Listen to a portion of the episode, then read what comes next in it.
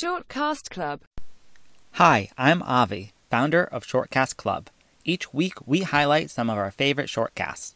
If you like variety, this is the podcast for you. We're entering the final week of summer before Labor Day, and many people are taking some time off, preparing for a return to work or school. So let's start with a quick update from Liz Jane in her shortcast, Working Girl, about why so many people are taking a sick day this week.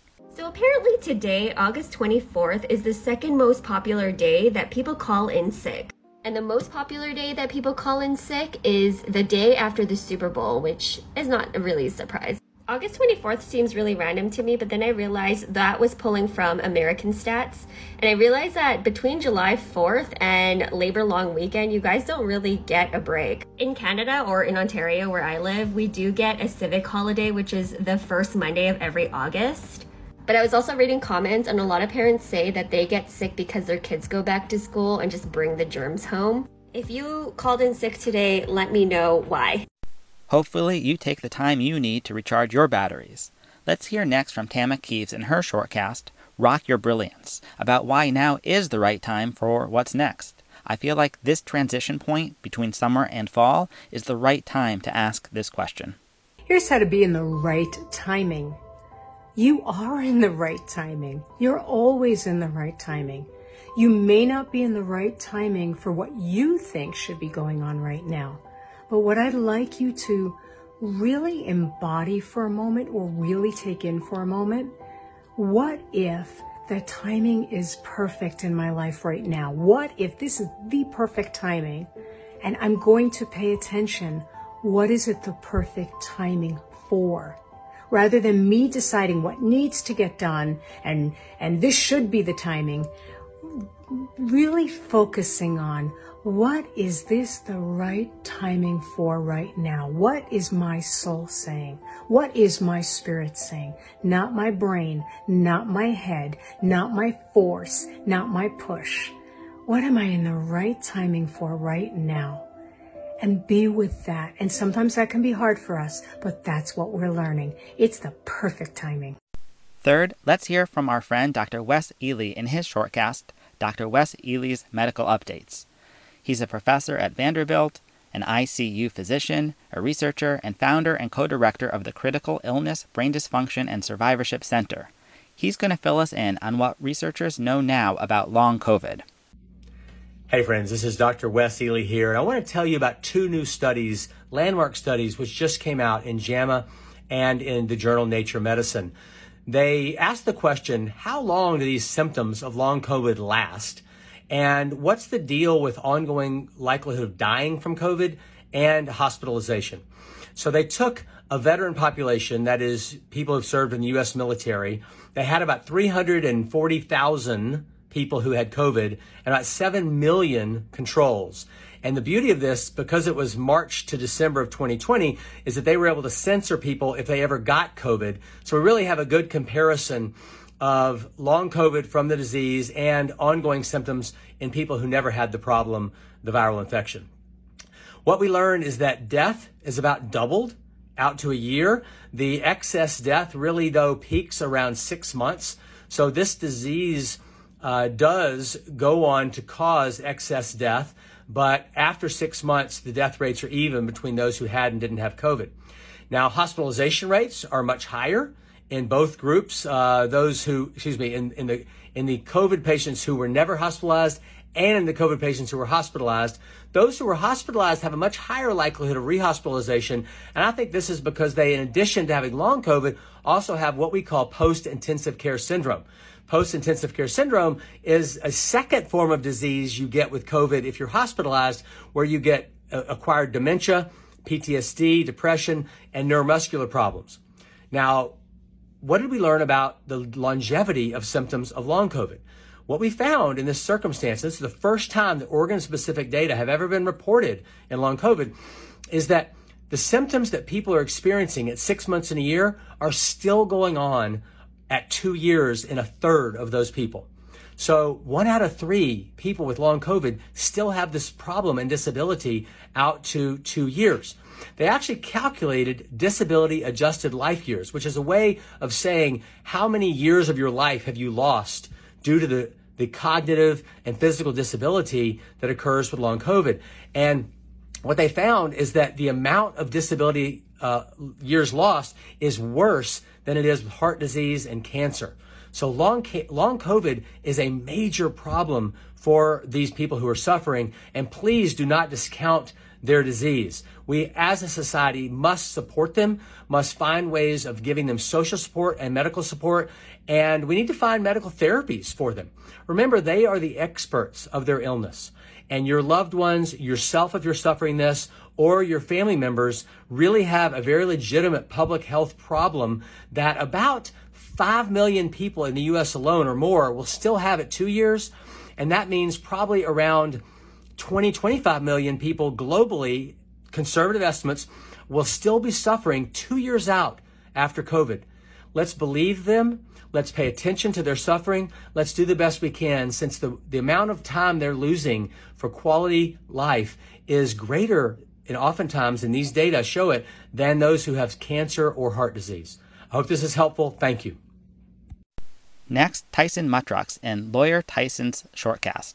He's an injury attorney in Missouri, and in this quick episode, he explains, from a legal point of view, what are the four components that are required for a negligence case. I want to talk about the elements of a negligence case, but I want to zero in on two of those elements. And if you think about a basic car crash, premises case, dog bite, just any injury case, there's really four basic elements. You've got a duty, so a duty to do something or not do something, a breach of that duty, right? So let's just use a car crash. Car crash, you got a duty to be safe on the roadway. You've breached that duty by going too fast. You have injured someone, and those damages were caused by that breach. So you've got duty, breach, causation damages. The injuries have to be caused by the breach. The two things I'm going to focus on here, because usually the other things are not necessarily in play. We're going to talk about the breach and then the damages. And usually people talk about the breach, the car crash. So you were driving too fast, you caused the car crash, you've got a breach. However, many people ignore the damages. Just because someone did something to you that you didn't like and that might have been a breach does not mean that you have a negligence case if you have no damages. For example, example, let's use a car crash again. Someone is driving really, really fast. They force you off the roadway. You spin out on the grass, but nothing happens to your car. Nothing happens to you. You have no negligence case. That's the reality of it. They breached the duty. They had a duty to you. They breached it, but you had no damages. So you don't get to causation. You don't get to damages. You have no negligence case. You have to meet every single element to have a case. If you don't, you don't have a case. There is your quick lesson on negligence. Marcelle Iten is an author, editor, and writing coach. In this episode from her shortcast, she shares her advice on what to start with when writing a book really want to write a book, but what should I start with? The tropes, the plot, the characters, the playlist? Fantastic question, and I promise you, if you start like this, it'll make things so much easier later. Start with an idea statement. This is a one sentence description of what the book is about, and it should include three things who the main character is, what their goal is, and what the stakes are. It doesn't matter if it's clunky or if you don't know your main character's name, it like truly doesn't matter at all. It's just for you. So, for example, if I was writing A Good Girl's Guide to Murder and I was writing the idea statement for it, it could go something like this. For her senior project, high schooler reopens the cold case of a murder that happened in her hometown. But when she begins unveiling the town's dark secrets, she starts re- receiving death threats, which lead her to question whether the truth is worth her life. Obviously, there's going to be more to the story, but it's a great place to start, and putting it in this format of a single sentence to two sentences makes it so much easier to pitch your book later. Because when people later on ask you, oh, what's the book about, the one you're writing, they're not expecting you to launch into this like multi paragraph speech. But a one to two sentence response will be like, mm, that sounds good. But worst case, you can't figure out how to put it into a statement, have them in bullet point form. Just make sure that you have those three things your character, the goal, and the stakes. From there, you can start developing the plot a little bit more, which you can do with like, what tropes am I gonna use? Like, what genre is this? Is it gonna be in first person or third person? Is it gonna be in single POV, multi POV, dual POV. I have a free guide on my website, which is on my bio, that has a complete guide of how to go from like not even having an idea to a full self edited publishable manuscript. So make sure to check that out. Next, Thomas Metzinger, a therapist, in his Suggestible Minds shortcast, with an explanation of the Benjamin Franklin effect, a disarming mind hack to get difficult people on your side. This could certainly be useful as we get back to the workplace. Hey man, here's your therapy for today.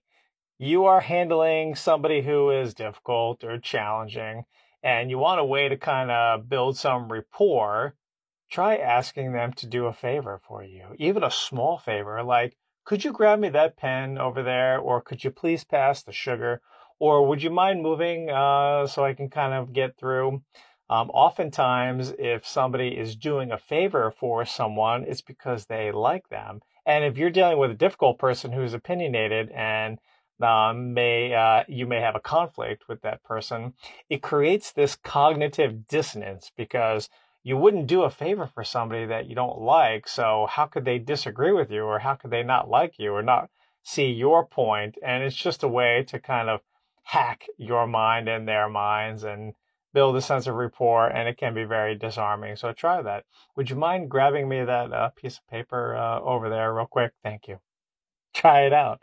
Uh, the Benjamin Franklin effect. If I didn't say before, that's what it's called. Uh, look it up and give it a shot. I'll see you soon. Next, we hear from the always insightful Samantha Chung in her shortcast, Simplifying Sam, the shortcast. In this episode, she breaks down how our thoughts create our reality and gives some advice, i.e., don't allow external circumstances in the outer world to affect your sense of self worth. We only ever deal with one problem, and that problem is that we allow neutral circumstances in the outer reality to affect the way that we perceive our own self worth. For example, you see a number on the bank account, and you make that mean you're either good enough or not good enough. You go out on a first date, and you either receive a text message about going on a second date, or you don't get a text about going on a second date, and you make that mean something also about your self worth. You go to interview for a job that you're really interested in. You either get the job or you don't get the job, and you make either one of those two things mean something again about your self worth. The way to become extremely magnetic and unshakable and extremely powerful in creating any reality you desire is to allow literally nothing in the outer reality to shake your perceived sense of self worth.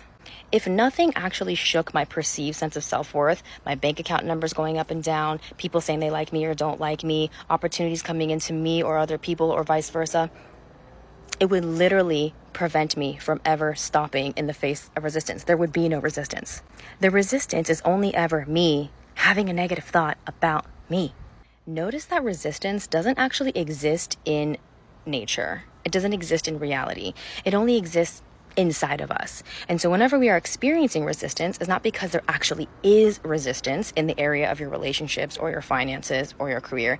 It's that you have resistant thoughts about yourself with respect to those things. This is why my entire life's work and passion is all about mindset because it's kind of the only thing you ever have to work on in order to create anything you want. If I can convince my clients to believe that nothing that ever happens changes their ability to create anything and nothing ever changes their actual internal self worth, then nothing is out of reach. Why? Because you never stop taking action. If you never stop taking action and you have a clear goal and intention, it manifests. The only thing that delays anything manifesting is resistance, aka thoughts you have about yourself. And so, if you did only one thing on your healing journey, your self improvement journey, it would be to consistently, daily, hourly, by fucking minute if you can. Practice thinking thoughts about yourself that are extremely encouraging, extremely empowering, and allow you to expand into possibility thinking, meaning that you are asking yourself in as many moments as you can possibly remember, what could be possible if I allowed myself to dream? I am asking you to allow yourself to use this imagination for something other than a worst case scenario. Because here's the thing worst case scenario and best case scenario, they're both just thoughts. They're not actually things that exist in the reality. And if they're just thoughts and you can choose what thoughts you want to think, wouldn't you choose to think the best possible thought you could ever think? Wouldn't you choose to imagine the best possible thing happening to you? And if you're not already doing that, you really need to take a step back and wonder why? Shifting Gears, an episode of Don't Just Win, Dominate with Bill Harper, a marketing and branding leader. He shares a parable to explain the difference between conventional advertising and branding. So the other day, somebody asked me what the difference was between um, advertising and badvertising, was how they put it. But what they really meant was what's the difference between regular marketing and branding? Uh, and the best way I know to describe that is actually a story about a tow truck. So here goes. So imagine that you are on your way to something that's really important. Uh, it might be emceeing your parents' 50th wedding anniversary. It might be a $100 million deal that you're going to take a 15% commission on. I don't care. The point is, you've been working for it for a long time. It's super important to you, um, and you can't phone it in. It has to be you that's there. So it's the morning of the big day, and you're in your, uh, you know, you're in your finery, and you've got your notes, and you're ready to go um, and you get down in the car and you look at your watch and you're feeling pretty good. It's a 30 minute drive away and you've got an hour and a half to get there. So you've got some nice cushion to get ready when you're there. So you jump into the car, you open the garage door, and you see that it's pouring rain. Uh, it's just awful out, uh, hail, whatever. And as you pull onto the highway, the worst possible thing happens and you pop a flat. Now, normally you'd get out and change it yourself, but you know you're on your way to this big important event and you're in this nice clothes and whatever, so you call for a tow truck. Now, it takes a tow truck driver 30 minutes to get there, effectively cutting your prep time in half. So now you're under pressure. And as you see the guy walk up to the to the car, he knocks on the glass and he says, "Hey, did you order a truck?" You say, "Yeah, yeah, yeah. I ordered a tow truck." He says, "Well, you made the right decision calling our towing company." See, our towing company has been in business longer than any other towing company in the industry. In fact, we've been awarded more than any other towing company that has ever been. Our people go through a more rigorous hiring and training process than anybody else in the business. Now, that truck back there, that's proprietary. Uh, we worked with Kenworth to get that truck made. Nobody else has it. Uh, the tires that are on that truck, now those are special tires that we worked with Michelin for five years on so that they don't slip on a day like this because your car is your second biggest investment and we want you to know how much we care about that. Now, what are you thinking about the entire time this guy is talking? shut up and fix my tire, right? Like that's the thing that's that's most important to you.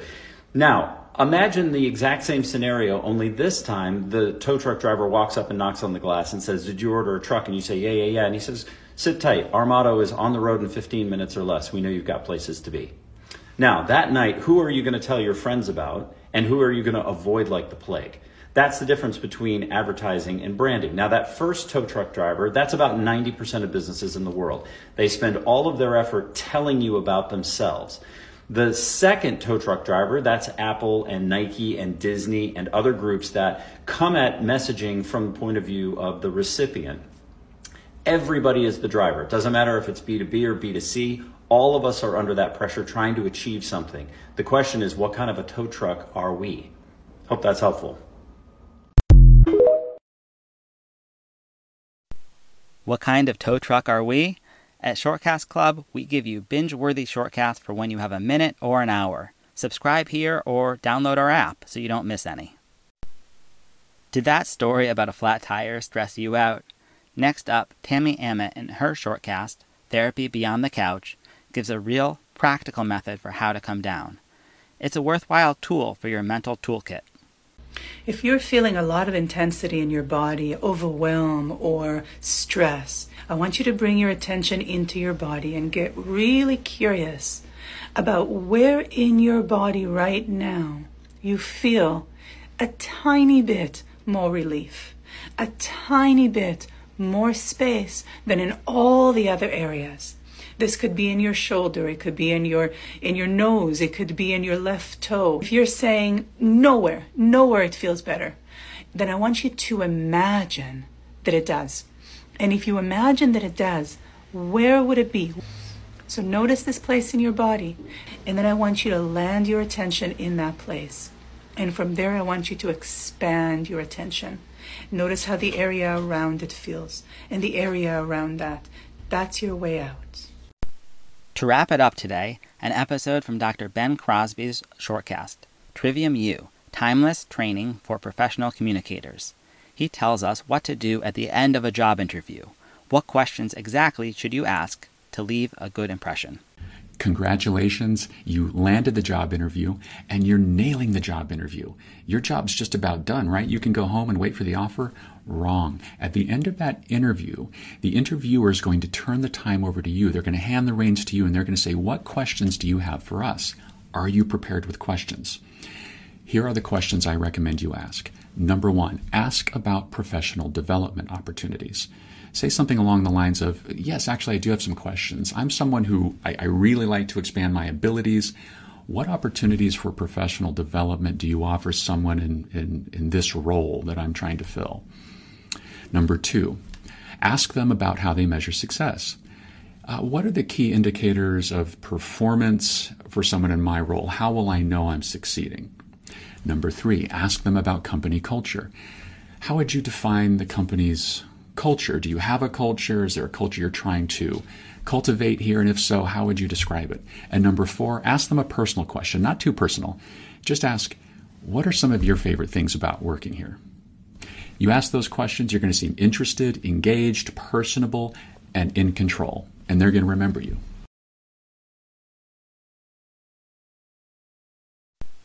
I hope you enjoyed this taste of some of my favorites from the week. If you did, please subscribe and consider leaving us a five star review. It helps other people find the show. We really appreciate your support as we grow our show. There are links for each of the creators you heard from today in the show notes. Please check it out. Also, check out more great shows on our app, Shortcast Club, available on the iOS and Android App Store. Thanks and happy listening.